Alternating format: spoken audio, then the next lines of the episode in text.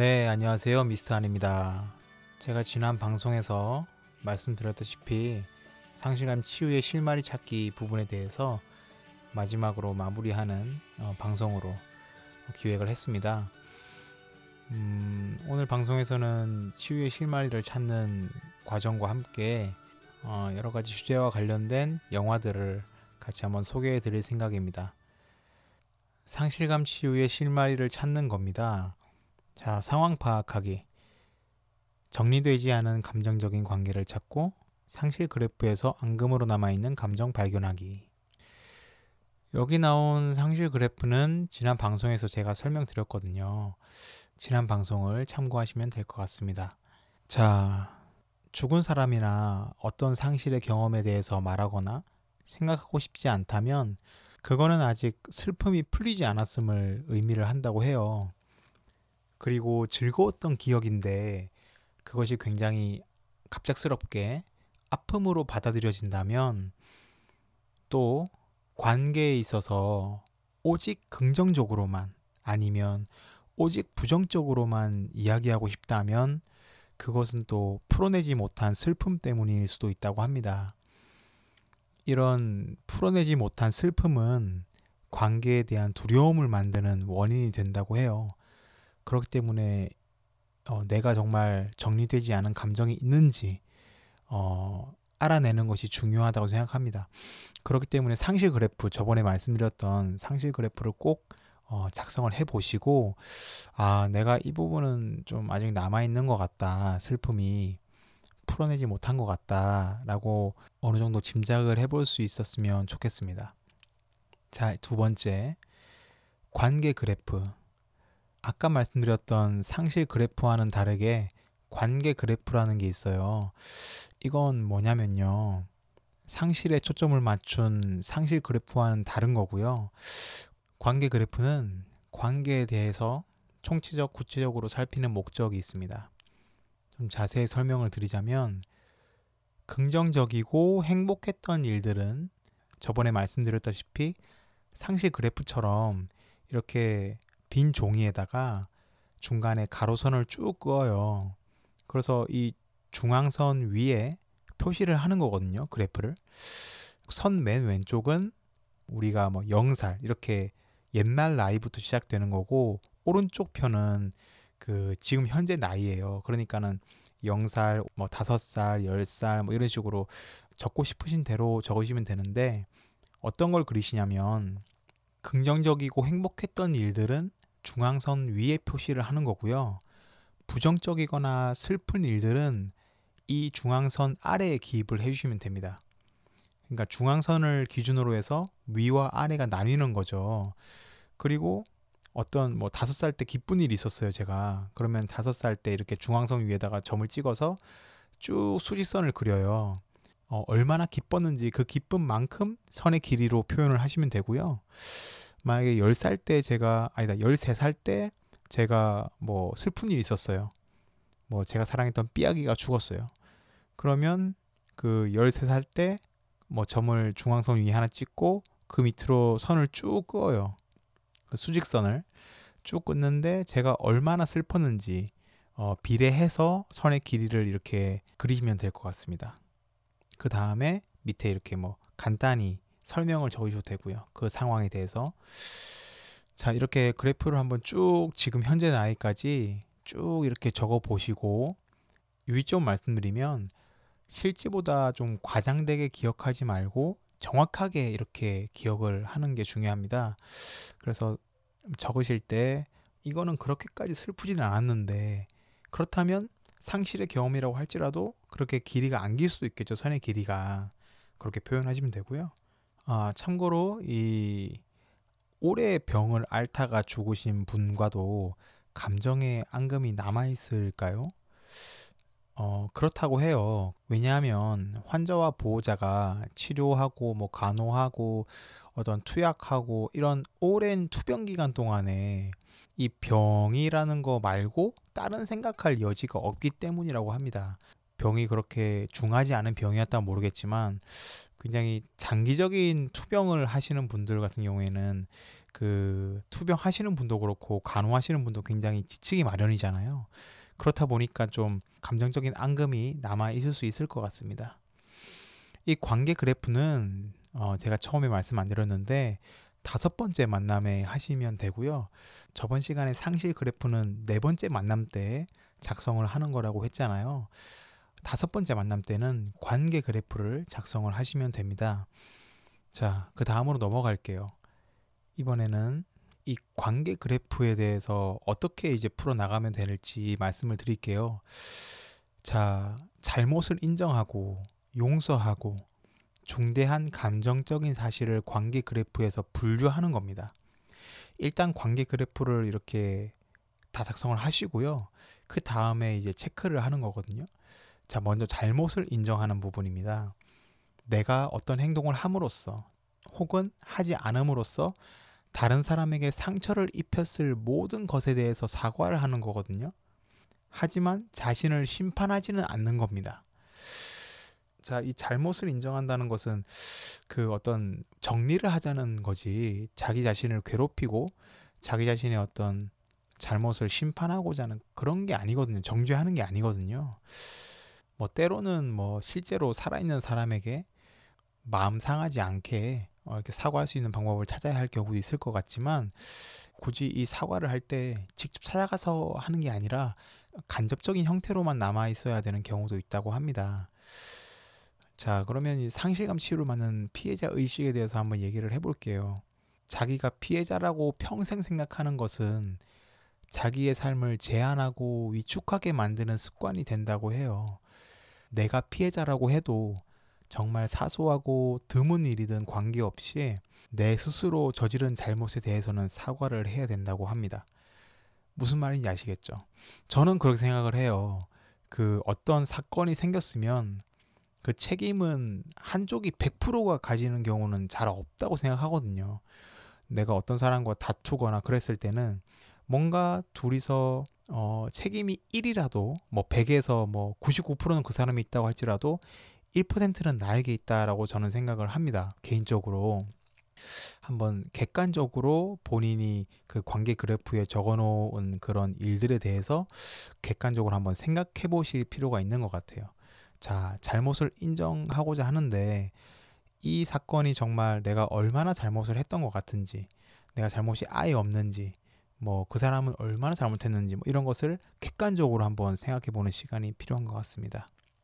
그리고 그 잘못에 대해서 객관적으로 인정을 하는 거죠. 자, 다음은 용서입니다. 지난 날이 달랐거나 더 좋았더라면 이렇게 생각하는 미련을 버리는 거예요. 자, 용서라는 것은 묵과하다라는 말과는 좀 다르대요. 묵과하다라는 말을 혹시 아시나요? 묵과하다. 하찮거나 해롭지 않거나 중요하지 않은 것으로 취급하다라는 말이에요. 묵과하다라는 것은 용서하다라는 말이랑 좀 다른 거예요. 약간 무시한다라는 말이랑도 약간 비슷한 것 같은데 용서는 그렇지는 않은 거고요. 미련을 아예 버려버리는 겁니다. 그러니까 좀 무시하는 건 아니고 인정을 오히려 하는 거죠. 그래, 지난날에 이랬어. 맞아.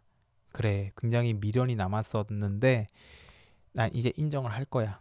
그래, 뭐 더 좋았으면 좋았겠지. 그랬으면 좋았겠지. 하지만 뭐 이미 지난 날이니까 인정하자. 미련 버리자. 라고 이렇게 하는 거죠. 묵과하는 거는 아예 그냥 그랬으면 좋았을 걸 그런 감정을 가지고는 있는데 그냥 무시를 해버리는 거예요. 정리하지 않고 정리 안 한 상태로 그냥 가지고 있는 거죠. 숨겨두는 겁니다. 그렇게 생각을 하시면 될 것 같습니다. 말로 설명하기 참 쉽지 않은 것 같아요. 그리고 타인의 무신경하고 아무 생각 없는 행동, 때때로 악한 행동들로 인해서 우리는 상처를 받아요. 근데 우리가 이제 그것에 대해서 계속 원한을 품고서 용서하지 않는다면 그것으로 인해서 상처받는 것은 이제 그 사람들이 아니라 우리 자신이거든요, 사실. 그 사람들은 생각도 안 하고 있어요. 참 아픈 현실이죠, 그죠?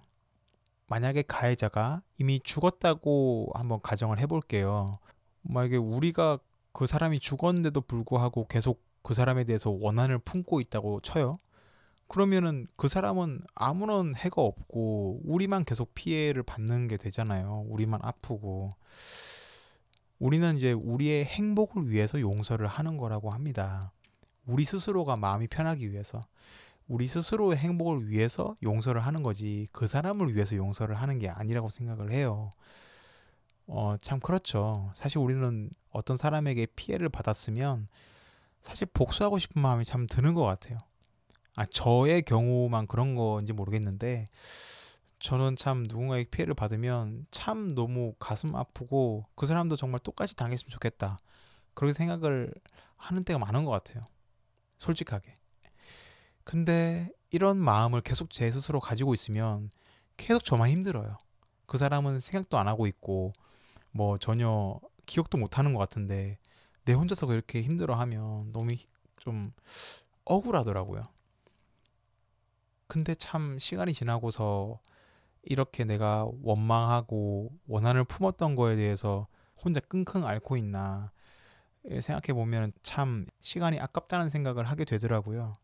그래서 저 자신을 위해서라도 용서를 하는 게 그것을 인정을 하고 그 사람은 잘못했다. 그래. 그냥 용서해 주자. 그 사람의 지금 모습은 용서받아야 될 그런 상태가 아니지만 그래도 나 스스로의 마음의 행복을 위해서 용서하자. 뭐 참 어려운 부분인 것 같아요. 정말 말만 이렇게 쉽지 너무너무 어려운 부분인 것 같아요. 하지만 우리가 좀 노력을 해야 될 부분인 것 같기도 합니다. 우리 스스로의 행복을 위해서, 우리 마음의 정리를 위해서 필요한 것 같습니다. 자, 용서는 감정이 아닌 행동이라고 합니다. 그렇지만 살아있는 사람들과의 관계를 해결하고자 할 때 직접 그 사람을 만나서 용서를 해야 되는지 묻는 사람들이 되게 많다고 해요. 근데 절대 그렇지 않다고 합니다. 불필요한 용서는 거의 대부분의 경우 공격으로 간주된대요. 자, 용서받는 사람은 자신이 용서받았다는 사실을 알아야 될 필요가 없어요, 사실. 안 그래요? 그러니까 누군가 직접 만나서 얼굴을 맞대고 용서를 할 필요가 없다는 거예요. 만약에 누군가에게 용서를 구할 경우 사실 그것은 그 사람에게 용서를 강요하는 거라고 합니다. 타인으로 하여금 내가 필요로 하는 것을 해주도록 요구하는 거예요. 자, 나는 너를 용서할 거야. 너는 나에게 용서를 빌어. 막 이런 거죠. 약간 그런 거를 이제 요구하는 게 되는 거죠. 사실 이 부분은 참 어렵습니다. 너무 어려운 부분이에요. 우리는 용서하고 싶어도 내가 만약에 어떤 사람이 나에게 피해를 줬는데 용서를 하고 싶어요. 그런 마음이 들었어. 근데 우리는 그냥 어, 정말로 난 널 용서하고 싶어. 널 용서할 거야. 라고 마음으로 생각하고 그냥 내 스스로 용서를 해버리는 걸로 끝나는 게 아니라 정말 그 사람에게 가서 나는 너를 용서하려고 해. 라고 이렇게 말을 하고 싶은 그런 마음이 드는 것 같아요. 사실 저는. 만약에 제가 어떤 사람에게 피해를 받았어요. 너무너무 억울했어요. 오랜 시간 동안. 아, 이 사람을 용서해야 되나 말아야 되나. 용서하기 싫다. 이 사람 용서 못해. 이러다가 나중에는 내 스스로의 마음이 너무 억울하고 힘드니까 내를 위해서라도 용서하자. 그 사람은 어, 용서받아 마땅한 사람이 아니지만 나는 그냥 내 스스로를 위해서 용서해야겠다. 내 편하게. 그래. 이렇게 해가지고 그 사람을 찾아가요. 나니 이제 용서하기로 했다. 네가 이래 이래 나한테 했지만 나는 이제 네 용서할 거다. 이렇게 말하면 만약 그 사람이 그 거기 가서 그때 가서 그 사람이 만약에 그래 고맙다. 내가 정말 미안했다. 이렇게 하면 좋죠. 좋은데 만약에 그 사람이 그래 뭐 난 별 생각 안 하고 있었는데 뭐 니하나 생각해라. 뭐 완전히 뭐 굉장히 기분 나쁘게 말한다든가. 어 사실 그때 나는 되게 즐거웠는데 막 니를 니가 괴로워서 난 즐... 이런 말 할 수도 있잖아요. 진짜 극단적으로 생각했을 때. 와 그러면 얼마나 속이 더 뒤집어질까요? 더 막 나는 용서하려고 왔는데 더 그러면은 막 진짜 막 너무 힘들 것 같아요 마음이 이렇게 우리가 꼭 누군가를 만나서 얼굴을 맞대고 용서를 할 필요는 없는 것 같아요. 지금 생각하면 어, 어렵죠. 어려운 부분인 것 같아요. 자, 중대한 감정적인 사실이 있습니다. 전달하지 못한 채 감정의 앙금으로 남는 것 중에서 잘못을 인정하는 것도 아니고 용서하는 것도 아니지만 중대한 감정적 가치를 지닌 사실들이 있어요. 예를 들면 나는 너를 사랑했어. 나는 너를 증오했어. 네가 무척 자랑스럽다. 네가 무척 창피했다.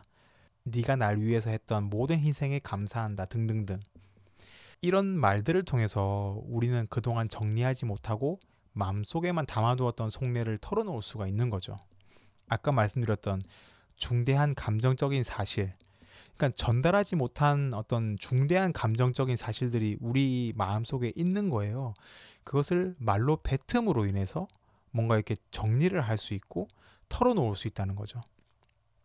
살아있는 사람과의 관계를 다룰 경우에는요, 그 사람들이랑 관련된 부정적인 어떤 그 감정적인 사실을 끄집어내는 것은 바람직하지 않대요. 왜냐하면 그 어떤 부정적인 말도 공격으로 받아들여질 거기 때문에 내가 만약 가가지고 난 너를 증오했다. 그때 나는 너를 너무 미워했다 라고 말을 하면 굉장히 공격적으로 받아들여진다는 거죠. 참 굳이 말을 할 필요가 없다라는 겁니다. 사실은 저는 이제 가끔 이런 실수를 좀 많이 하는 것 같아요. 너무너무 어려운 부분이고요. 어, 이 부분에 대해서는 참 많은 시간에 좀 고민도 필요할 것 같고 곱씹어보는 생각해 보는 시간이 좀 필요한 것 같습니다. 저부터 그렇습니다. 자, 네 번째. 모두, 모두 한대 모으기. 자, 관계 그래프를 우리가 만들었잖아요. 그리고 이제 아까 말씀드렸던 상실감을 치유할 때 필요한 세 가지 요소. 잘못을 인정하는 거, 용서하는 거, 중대한 감정적인 사실. 이 세 가지 요소로 관계 그래프의 내용을 바꿔보는 시간입니다. 깨끗한 종이를 준비해요. 잘못을 인정하기, 용서하기, 중대한 감정적인 사실 이 세 개를 줄을 바꿔서 이렇게 딱딱딱 씁니다. 그래서 이제 관계 그래프를 보면서 각 사건마다 상실감을 치유하기 위한 한 가지 요소를 정해요. 뭐 어떤 사건 같은 경우에는 이 사건은 잘못 인정, 또 이 사건은 용서, 이 사건은 뭐 중대한 감정적인 사실을 말하기 뭐 이런 거 이런 식으로 이렇게 적는 거죠. 밑에 선 아래에 적힌 사건들 같은 경우에는 용서하기라든지 중대한 감정적 사실 같은 거, 그러니까 좀 부정적으로 하는 것이 아니라 좀 긍정적으로 어, 이렇게 매치시킬 수 있는 것들을 좀 적어주는 게 좋을 것 같습니다. 뭐 어떤 것들은 뭐 두 개를 적어야 될 때도 있겠죠. 그럴 때는 용서하기라든지 용서하기, 뭐 잘못 인정하기 같이 적을 수도 있겠고 뭐 다른 거 중대한 감정적인 사실, 용서하기 이렇게 같이 적을 수도 있겠고요. 자, 이렇게 다섯 번째 만남을 관계 그래프를 적고 잘못 인정, 용서, 중대한 감정적인 사실까지 분류를 이렇게 딱 해봅니다. 그 다음에 여섯 번째 만남이 있습니다. 여섯 번째 만남에서는 치유의 말을 적어 놓은 목록을 서로 나누는 시간이에요. 우리가 관계 그래프를 적고 또 세 가지 그거 적었잖아요. 그 목록을 확인하고 서로 이야기하는 시간입니다. 그리고 이제 여섯 번째 만남을 하면 어, 마지막 남은 과제가 있어요. 과제를 하나 하셔야 되는데 정리 편지를 쓰는 겁니다. 이건 아마 여러분들도 가끔씩 들으셨을 수도 있고 해보신 적이 있을 수도 있는데 자, 이 정리 편지를 왜 쓰냐면 이제 지금껏 매듭짓지 못했던 관계에 대해서 모든 것을 정리하는 거예요. 친구나 전문가들의 권유에 따라서 많은 사람들이 죽은 사람한테 작별의 편지를 써요. 하지만 잘못된 정보는 치유로 가는 길에 커다란 장애물로 등장을 한다고 해요. 어떤 적절한 내용물 없이 그냥 작별의 편지를 쓰라고 하는 거는 좀 잘못된 거라고 해요. 작별의 편지를 써라라고 그냥 뭐 어떤 기준 없이 그냥 딱 주면 대부분은 그저 사건이라든지 감정을 그냥 읊어대는 거에 불과하다고 합니다. 그래서 신문 기사랑 별 다를 바가 없다고 해요. 정말 성공적으로 감정을 정리하기 위해서는 이런 뭐 이렇게 우리가 이때까지 말했던 모든 작업물들을 다 모아서 편지 형식으로 써야 한다고 합니다. 그리고 글을 적을 때는 혼자서 한 번에 하는 게 좋다고 해요. 최소 1시간 이상. 어, 관계 그래프와 잘못 인정하기, 용서하기, 중대한 감정적 사실 목록을 옆에 두고 시작을 하시면 됩니다. 같은 말을 반복하면 안 되고요. 최대한 간결하게 분량 제한은 없지만 너무 많아지면 감정의 밀도가 희석되기 쉬우니까 일반적으로 두세 장 정도 어, 하시면 될 것 같고요. 좀 더 길거나 짧아도 됩니다. 혹시 다섯 장 이상 되는 글이라면 그 글은 이제 장황한 기사문이 됐거나 아니면 같은 말을 반복하는 거일 수 있으니까 좀 유의하셔가지고 적으시면 될 것 같고요. 자, 한번 정리 편지의 예시를 한번 어, 말씀드릴게요. 존이 1969년에 죽은 동생한테 쓴 정리 편지에서 발췌한 거고요. 한번 읽어볼게요. 데니스에게 우리의 관계를 되돌아보니 내게 말해주고 싶은 것이 있더구나. 데니스, 내 활과 화살을 부러뜨렸을 때 심하게 대한 거 미안하다. 데니스, 나랑 같이 캘리포니아에 살 때 군대 고참처럼 떽떽거려서 미안하다. 데니스, 너의 결혼을 망쳐놓고 싸워서 미안하다. 데니스, 내 차 망가뜨린 것 용서한다. 데니스, 나랑 같이 캘리포니아에서 살 때의 행동을 용서한다. 네가 방을 치우지 않은 것 하며 차에 기름을 채워넣지 않았던 거 그리고 전화 엄청나게 써댄 것 등등 네 행동을 용서할게. 데니스, 내가 너를 얼마나 자랑스러워했는지 내게 말해주고 싶구나. 데니스, 내가 너를 두 번 다시 볼 수 없게 될 줄 알았더라면 반드시 너에게 했을 이 모든 말들을 알아줬으면 해. 내가 너를 얼마나 사랑했는지 말해주고 싶어. 한번 들어본 곡은 언제든지 기타로 연주할 수 있는 네 능력을 내가 얼마나 자랑스러워했는지 또 부러워했는지 말해주고 싶어. 네 운동신경을 내가 얼마나 자랑스러워했는지도 말해주고 싶어. 특히 장대 높이 뛰기 말이야. 데니스, 너랑 함께 나이를 먹을 수 없다는 사실을 깨닫고 내가 얼마나 슬퍼하고 있는지를 내게 말해주고 싶구나. 네가 살아서 직업을 갖고 가족을 꾸리는 모습을 보았다면 얼마나 좋았을까. 네가 내 아이들의 삼촌이 될 수 없어서 슬프단다. 데니스 사랑한다. 보고 싶구나. 그럼 잘 있거라. 데니스. 뭐 중간 부분은 좀 생각했는데요. 이런 식으로 어, 작성을 하시면 될 것 같습니다. 앞에는 무슨 내용, 중간에 무슨 내용, 끝에는 무슨 내용 이런 식으로 나눠서 이렇게 하나하나 말을 하면 좋을 것 같습니다. 자, 이제 상실감에 관련된 모든 내용을 제가 준비한 모든 내용을 다 말씀을 드렸어요. 장장 몇 달 동안을 상실감과 씨름했는지 모르겠네요. 오랜 기간 동안 상실감에 대해서 들어주셔서 너무 감사드리고요. 마지막으로 이제 이 상실감에 관련된 어, 영화 몇개 어, 소개해드리고 마무리하도록 하겠습니다. 먼저 캐시백이라는 영화가 있습니다. 영국 영화예요. 이게 여러분 혹시 아시는지 모르겠는데 숀 비거스테프라는 남자 주인공이 나와요.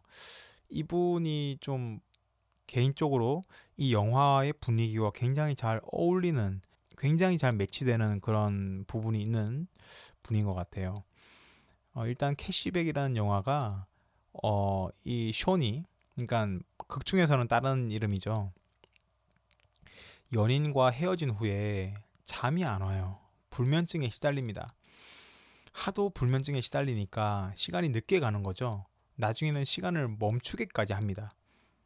그렇게 시간을 멈추고 하루하루 이별의 그런 아픈 시간들을 보내는 나중에는 또 그것이 어떤 계기로 인해서 또 해소되어지고 또 다른 사람을 만나기까지 이런 일련의 과정들을 굉장히 분위기 있게 연출을 해가지고 어, 영화로 보여지는데 이 영화의 분위기를 굉장히 제가 좋아해요. 굉장히 조용합니다. 영화 자체가 굉장히 시끄럽지 않아요. 그래서 제가 굉장히 좋아해요. 시끄럽지도 않고 부산하지도 않고 굉장히 좀 영화가 좀 깔끔하다고 해야 될까요? 개인적으로는 그렇게 좀 느껴져요. 캐시백. 이게 한 10년 정도 됐을까요? 제가 이 연도는 제가 못 찾아봤는데 캐시백이라고 치면 아마 영화 중에 나올 겁니다. 자, 두 번째 영화는 Eternal Sunshine이라는 영화인데요. 여러분들 아마 많이 보셨을 거예요. 짐 캐리가 주연을 하고 또 케이트 윈슬렛이 나옵니다. 타이타닉의 케이트 윈슬렛. 예, 여러분 아마 타이타닉 보셨을 테니까 케이트 윈슬렛 보면 어, 저 배우 이렇게 하실 거예요. 케이트 윈슬렛이랑 짐 캐리가 만나게 됩니다. 그래서 연인이 돼요. 근데 헤어지게 돼요. 이 헤어진 기억이 너무 아픈 거죠. 이 아픈 기억을 좀 어떻게든 없애고 싶다. 근데 이 기억을 없애주는 곳이 있다고 들은 거예요. 어, 가능한가? 그래서 가서 진짜로 기억을 없애달라고 하고 기억을 없애는 과정들을 이렇게 막 합니다. 하지만 막상 기억을 없애려고 하다 보니까 없애고 싶지 않은 거예요. 그 순간은 또. 아, 이 기억은 좋은데 놔두면 되는데 다른 안 좋은 기억들만 없애고 좋은 기억 놔, 놔두고 싶은데 없애지 말아달라. 굉장히 막 고군분투합니다. 이 영화는 어, 어떤 설명을 통해서 막 이렇게 이야기는 좀 힘들 것 같고 직접 봐야 될 것 같아요. 저는 굉장히 이 영화를 좋아합니다. 이 영화가 가지고 있는 어떤 메시지, 이 영화가 진행되는 어떤 구조, 나중에 그 결말까지도 굉장히 전 좋아해요. 어, 많이 많이 좋아합니다. 그 짐 캐리가 이 영화를 통해서 연기력을 굉장히 인정받습니다. 그 전까지는 뭐 옛날에 뭐 마스크라든지 에이스 벤츄라, 어, 짐 캐리 하면은 우리가 코미디 영화를 많이 떠올렸어요. 근데 짐 캐리도 정극을 할 수 있고 정극도 굉장히 잘 소화할 수 있다라는 것을 어, 정말 여실히 보여준 그런 영화입니다. 굉장히 제가 좋아하는 영화입니다. 아, 아까 제가 그 줄거리를 대충만 설명을 해드렸었는데요. 어, 아무튼 이 짐 캐리가 케이트 윈슬렛이랑 헤어지고 나서 뭐 기억을 없애고 없애려고 하고 그걸 기억을 없애려고 하는 걸 또 후회하고 막 이런 과정들 막 겪다가 나중에 어쨌거나 없어지긴 해요 기억이 근데 진짜 신기한 건 다시금 케이트 윈슬렛을 만났을 때 또 끌리는 거예요. 기억이 없으니까. 처음 만난 것으로 알고 서로. 와, 굉장히 좀 소름 돋잖아요. 그런데 서로 처음 만났고 서로 끌리는 거예요. 서로 끌렸는데 우리가 옛날에 연인이었고 헤어졌기 때문에 기억을 서로 없애려고 했다는 것을 알게 된 뒤에 다시금 연인이 될 수 있을까 주저합니다. 하지만 이전의 관계에서 그래 우리는 이전의 관계에서 실패했어. 맞아. 하지만 이걸 발판 삼아서 다시금 도전해 보자. 이렇게 다시 독려해서 다시 연인이 되는 하, 정말 영화가 한번 보셔야 돼요. 정말 정말 추천합니다. 캐시백 Eternal Sunshine 제가 너무너무 좋아하고 제가 진짜 지금까지 몇십 번을 본 영화들이에요. 어, 한번 보시면 좋을 것 같습니다. 요번에 최근에는 이터널 선샤인이 그 극장에 다시 재개봉을 했더라고요. 가서 다시 보진 않았지만 어, 저는 가끔씩 기억날 때마다 찾아서 보곤 합니다. 세 번째 영화는 레인 오버 미라는 영화인데 제가 맨 처음에 우울증에 대해서 말씀드렸을 때 이 영화를 말씀드렸어요. 레인 오버 미 어, 미국의 9.11 사건으로 가족 모두를 잃은 찰리 파인먼 그러니까 아담 샌들러 이야기예요. 아담 샌들러가 원래는 또 코믹 영화 이런 거 많이 했었는데 여기서는 굉장히 슬픈 역할을 합니다. 이 사람이 굉장히 좀 가족을 다 잃고 힘들어하고 이 상실감 때문에 아무것도 못합니다. 정말 아무것도 안 하고 그냥 멍하게 삽니다. 하지만 좋은 사람들이 곁에서 지켜봐주고 계속 이렇게 옆에 있어줘요. 이것이 나중에는 희망이 돼서 뭔가 좀 좋게 좋게 이렇게 되어지는 음, 그런 영화입니다. 되게 이세 영화가 어, 여러분들 보시기에 굉장히 좀 아플 수도 있어요. 어, 하지만 좀 결말이라든가 이런 거 봤을 때 좀 희망을 가지고 어, 좀 도움이 되는 그런 영화였으면 좋겠습니다. 자, 결론입니다. 이 상실감이라는 주제로 오랫동안 여러분께 말씀을 드렸었는데요. 누구나 상실의 경험을 할 수는 있다고 생각해요. 사실 상실의 경험을 안 하는 사람이 없을 정도로 많은 사람들이 상실의 경험을 하고 또 아파하죠. 이 사람마다 느껴지는 감정의 크기라든가 깊이는 굉장히 다른 것 같습니다. 그리고 대처하는 방식도 또 이 상실에 대해서 영향을 받는 크기도 다른 것 같아요. 사람마다. 이 몇 번의 에피소드를 통해서 이 상실감의 정리와 치유에 대해서 이야기를 하고 싶었지만 어, 사실 저조차도 잘 못하는 부분이 꽤나 많더라고요. 또 잘 안 되는 부분도 많았고요. 그래서 저 스스로도 좀 많이 배울 수 있었던 시간이었습니다. 어, 그리고 한 가지 말씀드리고 싶은 건 이 상실의 아픔을 가지고 있는 사람들에게 뭐 제가 치유 말을 하고 뭐 이래저래 해야 된다 이렇게 뭐 말을 했지만 이런 치유에 대해서 강요를 할 수는 없다고 생각을 합니다 스스로. 얼마나 그것이 힘들고 아픈 것을 알기에. 어, 하지만 그저 좀 응원을 하고 싶고 위로하고 싶은 마음이에요. 왜냐하면 그 상실의 그 아픔 때문에 너무나 많은 것들을 잃어버리고 희생해야 되기 때문에 그것에 대해서 참 좀 안타까운 마음이 있기 때문에 좀 응원을 하고 싶고 위로하고 싶은 마음이 큽니다. 그 상실감 때문에 힘들어하는 어, 사람을 위해서 옆에 있는 분들이 함께 이렇게 좀 보듬어주고 같이 아파해주는 그런 분위기가 되었으면 좋겠고요. 모두가 스스로를 그냥 아픈 상태로 그냥 방치해두는 것이 아니라 어, 아픈 이 경험을 통해서 또 다른 희망을 찾고 또 앞으로 나아갈 수 있는 그런 방법들을 생각해보고 고민해보는 그런 시간들이 되었으면 좋겠습니다. 어, 오랜 시간 동안 상실감에 대해서 어, 같이 고민해 주시고 같이 들어주시고 또 같이 이야기해 주셔서 너무나 감사했습니다. 이번 상실감 어, 에피소드는 이 에피소드로 막을 내리고요. 다음에는 조금 재미있는 주제로 찾아뵐 수 있을 것 같아요. 한번 생각을 해보고 기획해보고 다시금 찾아뵙도록 하겠습니다. 아마 제 생각에는 어, 1월은 이렇게 보내고 2월에 새로운 에피소드로 찾아뵐 수 있을 것 같은데 어, 저도 빨리 좀 찾아뵐 수 있도록 어, 노력하겠습니다. 미스터니였습니다. 감사합니다.